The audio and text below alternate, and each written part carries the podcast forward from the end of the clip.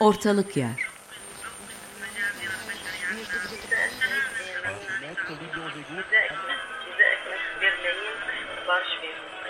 Kuşaklar arası bir telefon hasbı hali.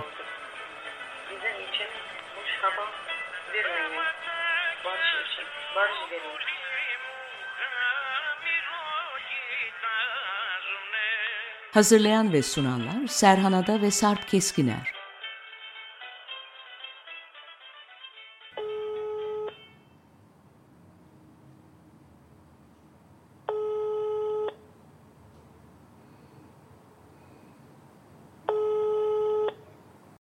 Ermiş. Mektupların altına yazılır ya. Ermiş. Teyzenler de geldiler. Sana da çok selam ediyorlar. Gözlerinden öpüyorlar oğlum.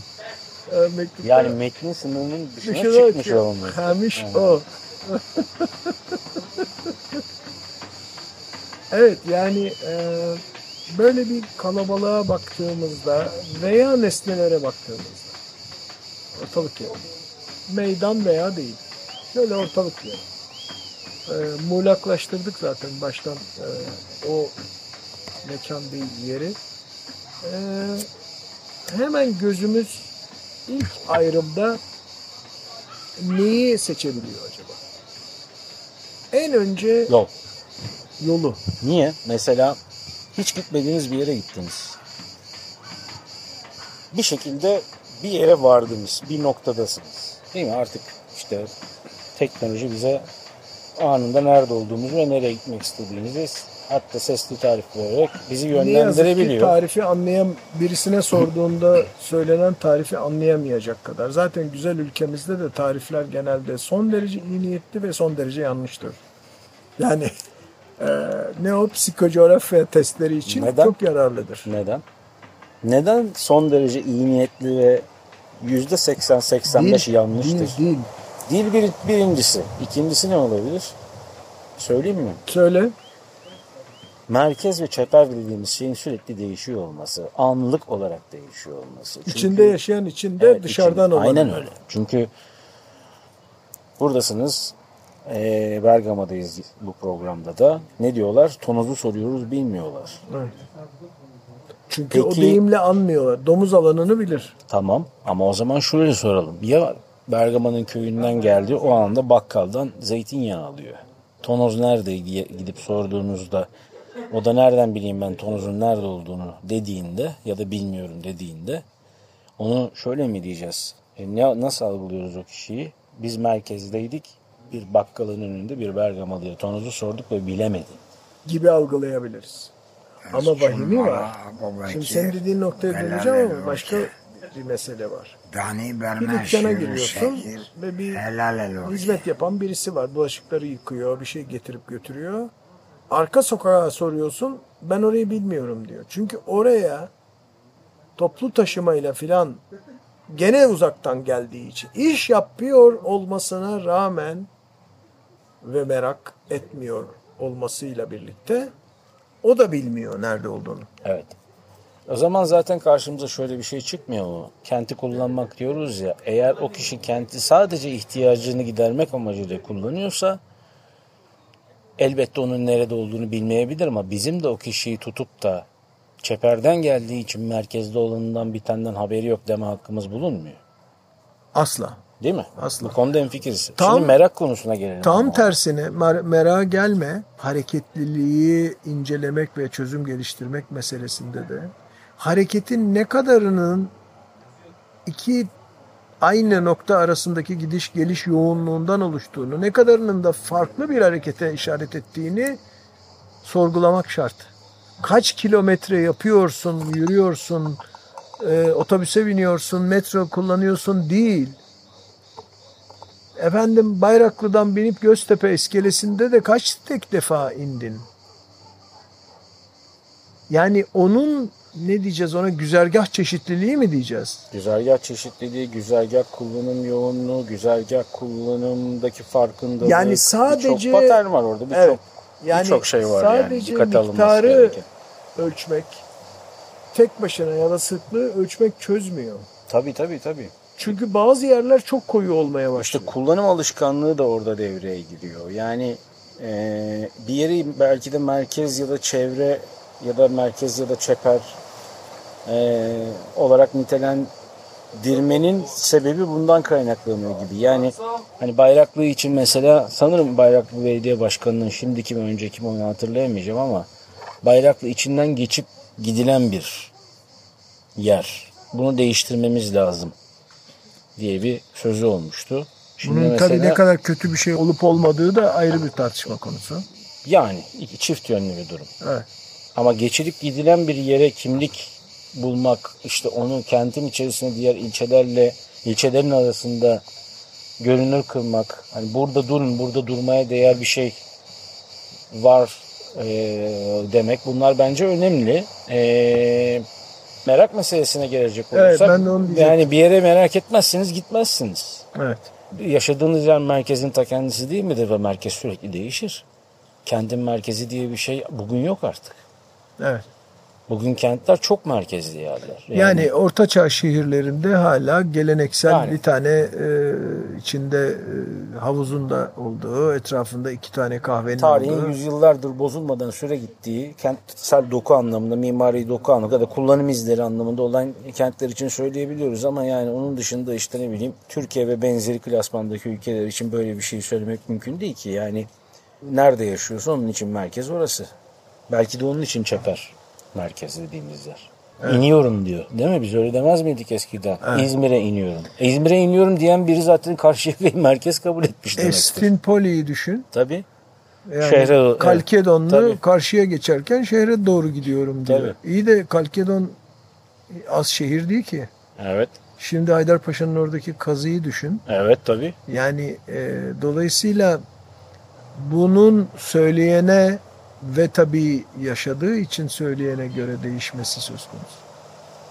Ondan Bunlar dolayı, peki ondan sakin- dolayı bunu şey yapmak lazım. Bu merkez çeper, merkez çevre hikayesinden kurtulmak lazım yani. Ben ben çok hastalıklı Evet zamanında da çok eleştirildi bu. Yani çıktıktan bir süre sonra çok kolaycı bir geometrinin en yavan hali belki de.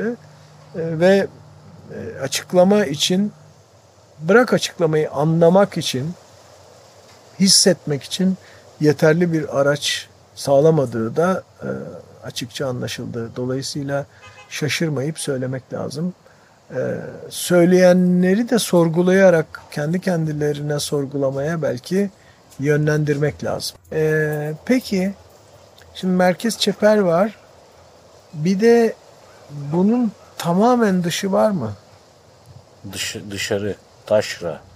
Ha, Dışa tamamen dışında olan. Ne merkez ne çeper. Kır var. Evet. Onu sarmalı. İşte ama evet o o acayip bir şey işte. Tam kır değil. Ama bugün tam kır değil. Kırla ilişkisi yakın vakte kadar kırla ilişkisi yakın vakte kadar birçok ekoton vardı. Yani tırnak içinde çeperin et- çeperi sarmalayan ama çeperle iç içe geçmiş birçok alanlar vardı oralarda. Evet.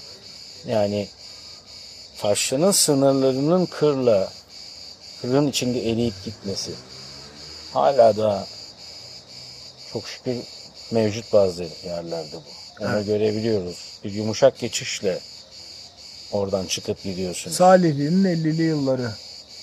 Bence 80'li yıllarına kadarki hali.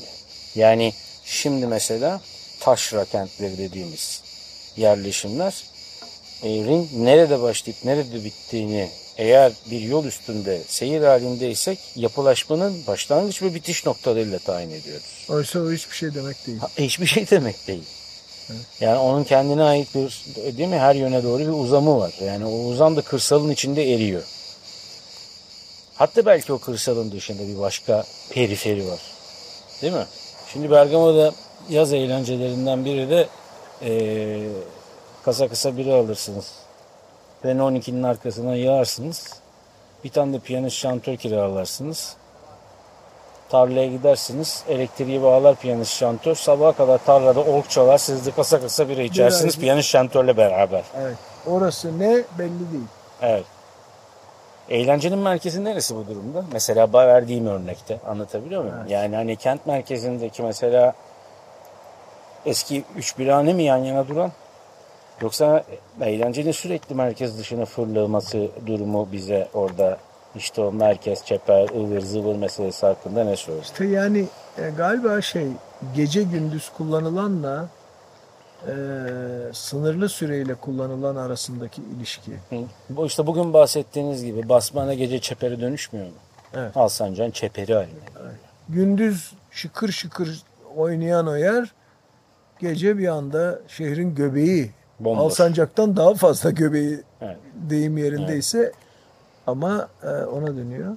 Bir başka e, olgu şimdi gözümün önüne geliyor. E, duvar yıkıldıktan sonra Doğu e, Avrupa ülkelerinden e, çaresiz bir takım insanlar akmaya başladılar. Ve e, onların arasında iyice çaresiz olan kadınlar bir takım batakhanelerde e, kendilerine para kazanacak yöntemler bulmaya çalıştılar. Bira eviyle e, eğlence Pavyon gibi bizdeki. pavyon arasındaki Aynen. bir takım tuhaf gibi. ama kulübe gibi Hı. kaban gibi yerlerde ve e, biraz e, merkezin gerisinde ama cadde üzeri çünkü müşteri meselesi de var. Yani orada belirli bir talebin de e, yakınında olmak lazım. Ancak birkaç on yıl geçti. Dikkatimi şey çekiyor. Bunlar iyice tamamen bizim ara alanlar diyebileceğimiz kentle kır arasındaki bir takım yerlere yerleştiler. Varlıklarına da hangi kanun, hangi mevzuat, hangi çerçeve önemli de değil ama içinde sürdürebiliyorlar onu da bilmiyorum ama duruyorlar. Yani gece kondu desen gece kondu değil. Bir yapı desen yapı değil ama orada bir hayatlar düşmüş bir takım hayatlar. O tabii taşralı da değil. Marjinal de değil aslında. Şehirle de belirli bir ilişkisi var ama orada sürüyor. Ee, o mesela e, dışarılıklı diye de adlandırılabilecek bir şey değil. Belki şehrin ortasında yaşıyor orada oraya gidip gelen şu bu insanlar e, oradalar. Kimlere dışarılıklı diyorlardı? Bugün artık çok şükür kullanmıyorlar o lafı ama. Evet. E, bazı şeyler siyaseten doğru olmadığı için kullanılıyor. Biraz e, kıskançlık seziyorum ben dışarılıklı lafında. Yani sonradan Bizim durumu, buradan değil. durumunu düzeltmiş de denmiyor ama ne hakla aramıza katılmış. Evet tam karşılığı bu. Bu mu? Tam karşılığı. Ha, Ne asıl- haklı aramızda katılmış. Yani bu Aslında bizim burada şehirli ve orta halli halimizin arasına nereden sıçradı da e, Türkiye'nin son 20 yılını bunun üzerinden de anlatabiliriz. Ferdi Tayfuroğlu. 13. Ben köylüyüm haklılık. E tamam işte o. Tabii. Tertemiz duygularla.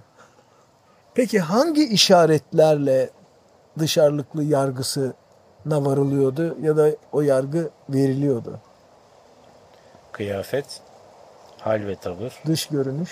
İşte kıyafet dış görünüşün ilk 30 saniyede algılanan unsuru değil mi? Kıyafet, kostüm diyelim ona. Evet. Giyim kuşam. Hal ve tavır. Şapka. Bay deniyor değil mi onlara? Hmm. Taşra'da mesela dalga geçmek için bay deniyor ya da saygı gösterisi için. Evet. İsim vermeyeceğiz. İkisinden biri.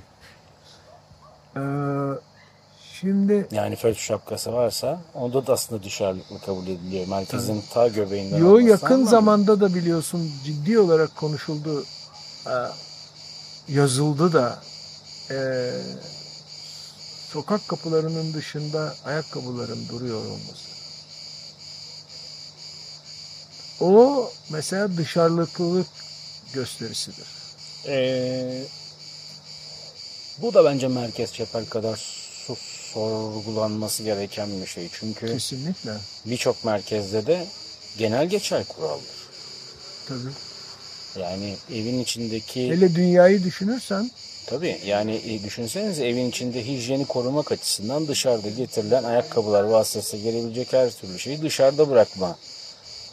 Ee, elbette bunun yaşayış şekliyle ilişkisi vardır. Bu o patern çok kentli bir patern olarak görülmeyebilir.